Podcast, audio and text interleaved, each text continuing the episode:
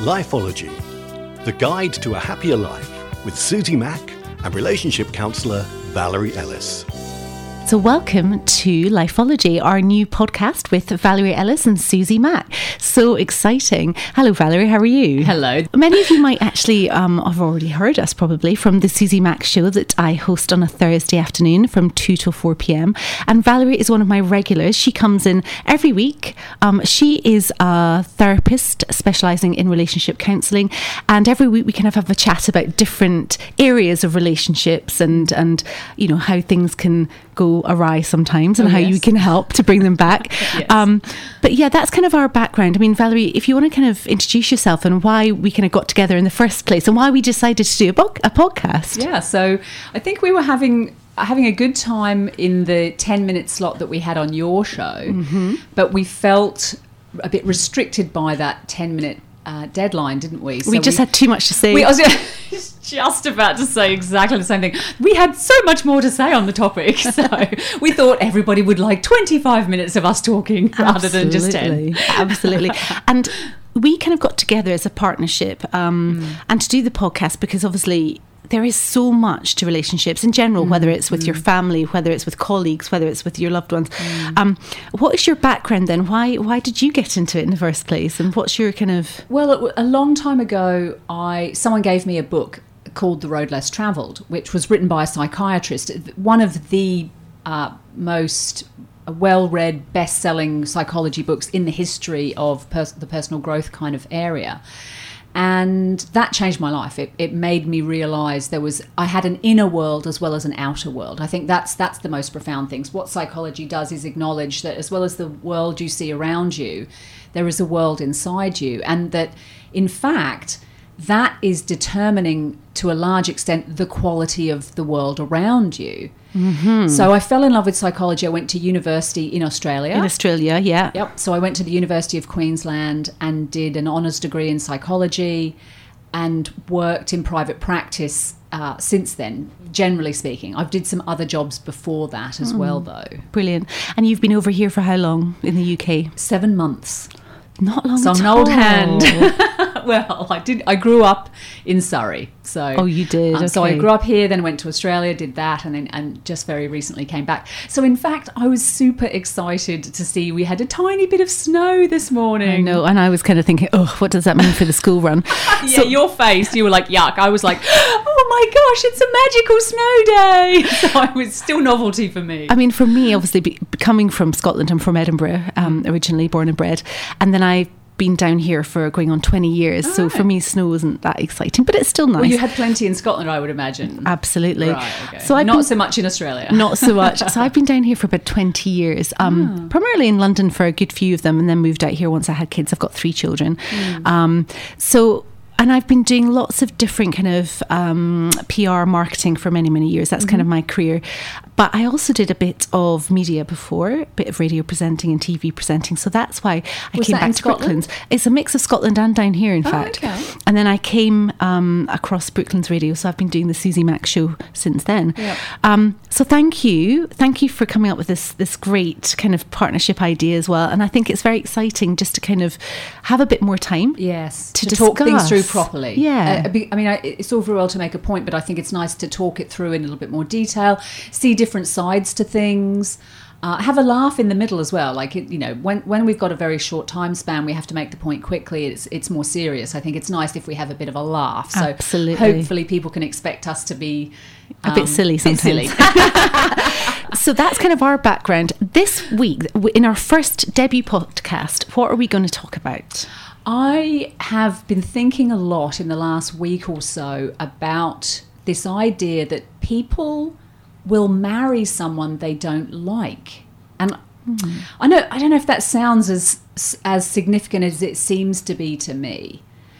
Um, I, I was talking to a client recently and they were complaining about their partner as you as they do when they come to see me. So uh, the reason that someone's come to see me is because the relationship's got to the point where they're not happy and seriously unhappy, and they want to talk about it. And Yeah, they're not going to come to you and say just just having a half hour session to tell you everything's great. Yeah, everything's good. Yeah. So it's and it's usually around about when children are sort of mid teenagers that I start to see clients, sort of somewhere at the 15, 20 year mark. into the relationship. Okay. So they're telling me about their partner and that their partner is unsupportive of their work, uncompassionate, doesn't care about them, selfish, shallow, self-absorbed. And I don't know if they are or not. I one thing I think it's interesting for listeners ne- to understand is a therapist doesn't necessarily believe everything they're told. I mean, uh-huh. once we have evidence, we do. But just because someone says their partner isn't a nice person doesn't necessarily mean we believe it. But what I can believe is that this person doesn't like their partner. They don't see any merit in them. And I work on this a, a certain hypothesis at, when people talk to me about this kind of thing. So I asked this client, "Well, tell me how you met this person. Tell me the first date, the first dates, the first couple of weeks, the first couple of months." Okay, so taking it right back. right back. So I'm interested in the whole context. I, I want to know how you met this person and uh, what they were like at the beginning. And as this client's telling me about their partner, their spouse, they start to describe what they were like back then. And they're describing exactly the same character traits as they are complaining about today. Is that because they're in a headspace currently, though, where they're just not liking that person? So they're not really looking back through rose tinted glasses, or are they starting to realise, hold on a minute, that's what they were like then, too? It's usually, and, and my this hypothesis holds true almost exclusively that the person that my client is complaining about, the partner that my client is complaining about, is exactly the same person that they met. They haven't actually changed. Um, they're, they're seeing it more clearly now. So I asked this client to describe this. They're describing the person that they married 20 years ago, and they start to realize, oh, wow, they were like this when I knew them, when I met them, like within weeks and months. And my hypothesis is that they you ma- whatever you're complaining about now was presented to you all that time ago. Maybe you chose to ignore it because you had an end goal in sight. Exactly. There are other things that overwhelm this, but this information was present at the time and the the other bits and pieces that it made me think about was, you know, the divorce rate. Half of half of marriages end in divorce. Almost all divorces are acrimonious. Almost mm. nobody can split a house and child access civ- civilly.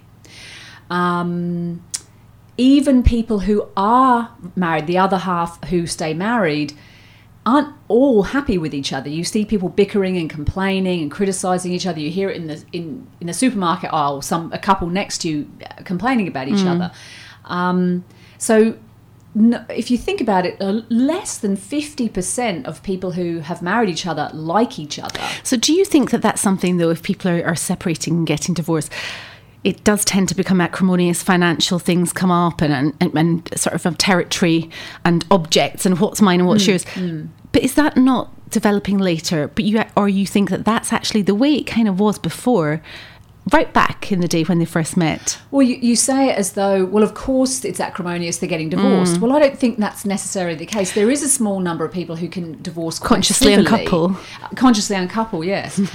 um, Does that happen if you don't have much money and you live in, but if you, you know, you, haven't live in south of England and you're kind of yeah, you haven't read lots of self-help books. Yeah. That's right. Um, I just so you as I say you you say well of course it's acrimonious as though that's inevitable. It is. I don't think it is. I think it's it's acrimonious because you don't like the person that you are divorcing you um, to such an extent that you're no longer prepared to be polite civil and decent But it's also that you don't have skin in the game anymore. There's no need to be polite and decent because you know what? I don't need to be around this person anymore. But shouldn't you be a decent person to other people because you want to be a decent person? I mean, I don't have skin in the game with you, but I'm civil and polite. I'll offer to make a cup of tea for you. I'm, you know, Well, I'd thank be you. I was wondering I'd- where it was. I'd be on time for you. you know, if we made an appointment, if we were splitting the lunch bill, I wouldn't go. Well, I you should pay seventy percent and I should pay mm. thirty percent. Especially when there's kids involved. It's, it is sad, isn't it, when you see it happening? Yeah. So if you if they don't like the person at the start, why would somebody feel motivated to then go on and have a relationship or get married to that person? Well, I suppose the simple answer is something other than liking someone is is driving marriage is driving the reason to marry which again I, know, I don't know if listeners are going to sort of appreciate i think this is much more profound than it sounds. Because if you don't like someone and then you make a contract with them to spend the rest of your life with them with them if you buy a house with them if you give birth to children with them, if your superannuation pension is mixed up with them, you've committed to all these things with someone that you don't like. It's bizarre. It's it's incredible when you think about it. Um, It would be like you and I buying a house together and adopting some children and mixing our pension fund together, but not liking each other. You wouldn't do it. But I guess it's it's that thing, isn't it? It's kind of the, the, the sweaty palms. It's the time pressure. You should be doing this now. Look, that's one of the reasons, isn't it? So sometimes people get married because they've hit 32 or something and they need they think they need to marry and so the next available okay person Yeah. they marry. Who ticks enough boxes? Exactly. Mm-hmm. So that's time pressure is one of them.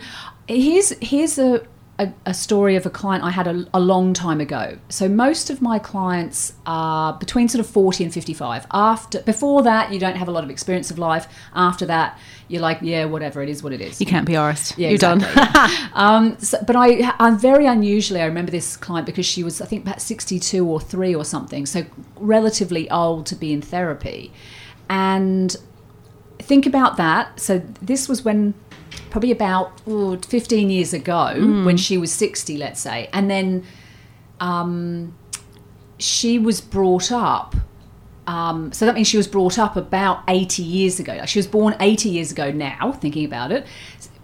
Um, I, I do- can you do the maths? I don't know what, what um, decade that was in. Yeah. A long time ago. a long time ago. So it's a different a cultural different vibe. era, yeah, a different, era. era. Yeah. So she tells this story of a long time ago. She was on the train, and again, train journeys back then would have taken a lot longer. Trains weren't so fast. So she's in Australia a long time ago on a train as a teenager, going from one place to another. It's a long, long train journey, and she meets a man on the train. And as we do, we fall in love. That's pretty standard. We can find someone very attractive in sort of 10 or 20 minutes. Hmm. And she spends this long train journey with this handsome stranger on the train. It's like Romantic, a movie. yeah. Um, and, and sort of falls in love, and then they get off at whatever stations and they never see each other again. But she has this romantic fantasy in her mind for the rest of her life. Um, and it's probably embellished throughout the years, you know, added fingers and toes of what this man could be like. and- Exactly, yeah. Yeah. And but in the meantime, she gets on with her life. She goes, you know, she lives in her hometown. She goes out with guys and has sex with one of them and gets pregnant. And no judgment on that. Sex is we're, we're pro naked bodies. We're pro sex. Sex is not a bad thing. you sure. know, this is this is fine behaviour. The problem was no birth control back Mm, then. So she gets pregnant and is forced, as people were back then, to marry the guy to do the right thing. to, inverted commas Yeah. yeah. and the right thing turns out to be to be unhappy with her part her husband for the rest of her life to make him unhappy for the rest of his life to complain about him to their children for the rest of her life to both feel resentment. to both feel resentment to and to idolize the man she met on the train for the rest of her life I should have married him. should have married him. Now you don't know. The guy could have been a murderer. He could Yeah. have been a dreadful husband as well. Um, but that wasn't taken into account. And she ma- she walks down the aisle with a guy that she do- she doesn't particularly want to marry. She doesn't particularly like. Now I'm, I'm not saying. I I understand very deeply the pressure that she will have Yeah. been put under, and, Yeah. and there'll be people listening now who will have perhaps had that experience or have friends who had that experience. Absolutely. And some people who actually it worked out pretty good It for them fine, and it was fine. Absolutely. You know, and, and kind of I suppose that would also come in with certain arranged marriages and certain cultures. There's that you know, some people say it was, it was brilliant for them. You pressured So- it, yes, yeah, but it wasn't. It wasn't. I'm not saying she made a sort of very intentional, conscious No. choice, but she ended up married to someone, and they. I don't know if he liked her either, but they, they didn't like each other, and so they spend thirty or 40 Mm-hmm. years unhappy with each other, and that's probably more common back then. But And what about the other thing? I mean, okay, that's that kind of pressurized, forced situation. What about other reasons that people would marry somebody they don't like? Would it be okay, societal? You should be married now. Is it is it also that kind of age of loneliness? Somebody's looking for. I think a lot of people marry people not to be lonely. Yeah. I really do. I th- I would all I would be in certain places. I'd put that as the number one. because we've talked before on our on our um, program, Mm. Susie Mack show, about how actually loneliness drives a lot of things within relationships and people that you wouldn't really necessarily second look at. Um, but Mm. And and also health the health relationship. You know, if, if you're on your own and you're lonely, how you're kind of more, um, you might die earlier, you might Mm, be true. ill, and all this sort of stuff. So Yeah. that is quite a big And so- pivotal reason. Yeah, look, and I think there's a physiological drive, as you just said. When people are alone, I, I, I'm remembering the, uh, the the conversation we had about this, and I, I, there was a list of health factors. It's in my book. The, in the introduction of my book, there's a whole list of um, health factors that if you're married, you're you recover quick more quickly from an uh, um, an, An operation, operation. yeah. You're less likely to have a heart attack. You're less likely to have a stroke. Less likely to have mental illness. All kinds of things. Being alone, being in contrast to that, you increase your risk. So physiologically, it's a problem, and emotionally for people, um, they cope badly with with being alone. Um, and so instead of choosing someone because they like that someone, they're choosing not aloneness That's right. and and I so the the the story I, I opened up with um, the guy the the person who was complaining about their spouse and they'd been the same the whole time um, that I as I asked them about the the beginning of the relationship I, and they were describing it they suddenly realized oh wow the the complaints I have now were there back then wow what was I thinking What were you thinking? yeah, and they re- this was a revelation to them, and and they said, you know, I'm I look back now at at who, how I was feeling, and I don't think I loved my partner. I can't feel that that that love was something I had at that point, and so the inevitable next question comes up. Well, then why was I there? Um, and they they told a couple of stories of when they were early teenagers. So you know we're all very sensitive back then to being loved and appreciated by other people and judged.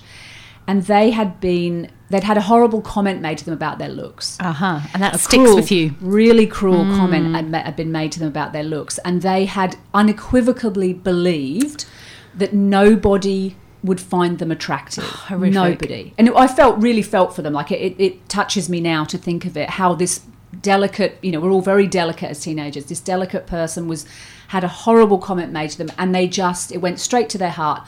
Oh, I'm so ugly. No one will love me. And that person, were they not being horrible, but were they quite ugly or were they? No, this person's perfectly fine looking. Like you walking down the street, um, perfectly worthy of having a date or worthy. of- Terrible, isn't it? It's so cruel, So cruel. so cruel, and And that's affected their whole, whole life, life. And choices. like literally, that is it, isn't it? Here's the profundity of it: that they believed that they believed what a nasty other person said that they were so ugly, no one would love them, and so when they met this person that they're now married to, and this person wanted to be with them, wanted to hold their hand and kiss them and go to bed with them and marry them, they were like, "Oh wow, I've found a person who's going to overlook my ugliness Jeez. and want me." And so, th- this person, the client, married the this their spouse because they thought no one else would ever want them.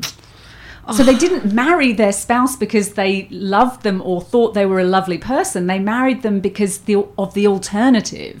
I suppose also a motivating factor I'm just thinking is, you know, obviously children, people want to have kids and, and taking Mm-hmm. point. you know That's a really good time point. stuff. Yep. But also people I suppose there's the materialistic element as well. Yeah, people want to have the marriage, the party, the, the materialistic the car, the house, all that. Oh, yes. At any cost. And I to be honest, when I think about it, I've got a couple of friends and I would obviously not gonna name them, but we've had conversations when they've kind of divulged after a few glasses of wine. Mm. Well, yeah, he, he's nice enough, but it certainly wasn't true love. No, it's not a. it- it's not a. It's. I was actually going to say a grand passion. Who cares about that? It, it isn't based on respect and liking and appreciation. And It was a wedding. It, It was, was a a party. wedding. It was for their families. people don't want a marriage; they want a wedding. Mm-hmm. They want the this fant. Especially, I think women are particularly guilty of this.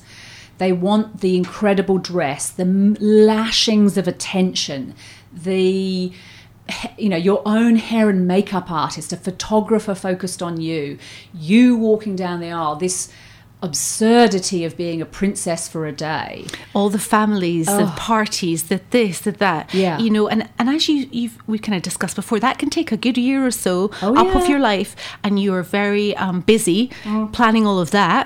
That that kind of you Oh, a can big ignore a lot. You can ignore a lot of the problems. Oh yeah, that's a big, big project that you are the center of attention of. um, you are well, you're not a princess for a day, you're a princess for a year. Yeah, Absolutely. And then, of course, these days we have social media. So it's then let's get the pictures up on Instagram Mm. and Facebook and let everybody ooh and ah at them. You know, it's, it's Masses hot- of It's just scary, but that's the way it is. Well, you've just reminded me of another client I had. uh, Just such a lovely person. Um, had had a very difficult childhood. Met the guy, um, but neither of them would have been very conscious and intentional kind of people. You know, fallen in love and gone the, along the sort of. Um, uh, the recipe that we go through of you know you do this you you, you get engaged you get married blah blah blah blah blah and so she's she's going to get married to, to the guy and I, I think I remember her saying to me as a client, if I'm remembering correctly, she's in the wedding dress shop, she's trying the wedding dress on, and she has this massive anxiety attack that it's a terrible thing that she's mm. thinking of doing, and then goes ahead anyway. Mm-hmm. And she she she she recalls this over the course of therapy. Says, "Oh my gosh, I've just realised I knew weeks out that this was all, this was terrible," and I, I and she couldn't stop the momentum of the marriage. and also, it's that kind of thing of you don't want to let people down. Oh, look, and, and I think it, I actually have a lot of sympathy for this because I think the enormous amount of momentum mm-hmm. that a that the a wedding preparation would have um, would be extremely difficult for the average 20 something year old to resist the, the immense pressure. And actually, it reminds me of something else. The, the current client that we started talking about this about, um, they were they they'd said that they'd rung a friend of theirs complaining about their spouse the one that they were complaining to me about and they said oh, i can't stand them i can't stand them. And their friend said oh don't worry about it. That's just what they're like. Don't don't worry about it. That's you, That's you know everybody knows that they're like that. Don't worry about it. Get on with it. Ah. and so their friend their best friend actually encouraged them to ignore their own reaction their own i can't stand this person that i'm going out with and their friend encouraged them to carry on anyway. I think. It's, So imagine if you're doing a wedding, One. you've sent invitations, people have bought presents, they've probably sent some, they've booked Yeah. a, you've booked a thing, you've paid the deposit, you've got the dress. Then you realise it's a mistake. Yes. You know, there's no way people around you are going to let you off that wedding. No, and they'll just say it's just jitters. It's just nerves. Yes, they you will. Know? You're exactly right. Thinking about this, is it the same nowadays? Are we going to see less people marrying somebody they don't like because there's there's less pressures, there's less arranged marriages, there's less shotgun inverted comma Mm. Yes, weddings. Yes. I mean, we have the pressure of social media and what have you. So in that way, there's other pressures. But do you think it's going to be less? Are people going to go for their true loves and wait? I think there's it's bound to be less. Number one, contraception. So people don't, but people still get pregnant. But there's not not the same social judgment about getting pregnant outside of being married. Yes, also arranged marriages are less than they were. Um, women in particular are not as financially dependent on men. So women go out and get a career, so they don't have to get married in order to leave their own family, Family home, home. which- yes. I mean, I've heard this one before as well from clients saying, "I think I actually maybe married Bob." Because I wanted to get, I, I, it's it's not even a think. They they know they. I had a horrible childhood. My family were abusive. I married Bob to escape my family. Yeah. that's that's very clear for some people. Um, so now women um, have the opportunity to, to get educated and get their own work. They can leave a, an unpleasant family home without marrying someone in order to do that. So Yeah. that's much diminished as a motivation as well. Um, we've got Oprah, we've got Dr. Phil, we've got personal growth books. People are talking more. people are talking more about how Mm. they feel about psychology about personality um, so you're if i think if you're 20 now you're less likely to overlook your own feelings and the way the other person is than we were when we were 20 and when people were 20 80 years ago So the gut feeling, you're thinking, actually, okay, I can't ignore it.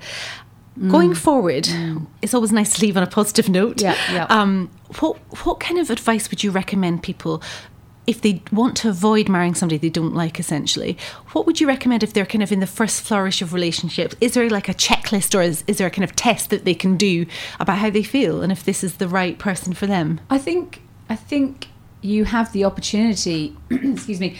That there's a lot more pre-marriage counselling now. So you have there isn't the pressure to marry anymore. That's another reason people don't have to marry people they don't like. Absolutely. There's less pressure to marry. Um, people who live together first, um, that whole group of people divorce less Because they because suss they've tested it out. Yeah. Exactly. So there's that option. Test it out first. That's an option. Um, see a therapist. There's plenty of personal growth books out there. Um, I, my, my book compatibility has a has eight sort of uh, factors that you can look at to see if you're compatible with the other person. I th- think just being aware gives you a massive advantage, and then you have all those options to explore it um, for yourself now that that um, you didn't have previously. And you could avoid 20, 30 years of actually just. I really- please do not great for either of the people, is it? And look, I, you know what I think the actual key, if I'm going to give one bit of advice to not end up 30 years later de- desperately regretting having spent the majority of your life with the wrong person, it would be to care deeply about yourself. And this is mm-hmm. going to sound so trite and cutesy-fied, and it's not. I really, really mean this. If you value yourself, if you are, if you commit to your health and well-being, if you educate yourself, if you conduct yourself with ethics and morality, if you surround yourself with people who support you, if you find work that fulfills you as a person and gives you purpose and meaning, if you cherish yourself as you would a favorite child or something, I love that, a favourite child. Because we are more caring of our children than we are of ourselves. Yes. You know, um, if you cherished yourself, I don't think you would tolerate a relationship that didn't suit you. And let me make a, an Mm-hmm. asterisk here. I don't think just because you don't like someone doesn't mean they're they're the bad guy. That's There's any fault in them. I'm not saying that. There's plenty of people that I wouldn't want to marry who are lovely human beings. They're so just because you don't like someone and you shouldn't marry them doesn't make them bad. No. But because I care about me, I wouldn't lock myself into an arrangement that I wasn't satisfied by. So, truly understanding and cherishing yourself is the safest way to make any choice about yourself in life. I love that. Thank you so much, Valerie. That's really good words to go away with today. So exciting doing our first podcast. Is that it done? I know, and the sun just came out. Well, there you go. That's a sign, isn't it? so the next one, we're going to have a think about what our next topic will be, mm. but it'll be equally mm. challenging and I, interesting. to I want to make some comments about my experience of coming to England. oh gosh. I've been here for seven months, so it's it's really standing out to me. okay, I want to hear all about this on and off air. What's it like just to arrive in England? At I this want to know about the time? dating over here that you found. That's what I'm interested in. That's Thank you so much, Valerie. Listen again next week for another edition of Lifeology. Lifeology with Susie Mack and Valerie Ellis, therapists specializing in relationship counseling. More at veryvalerieellis.com.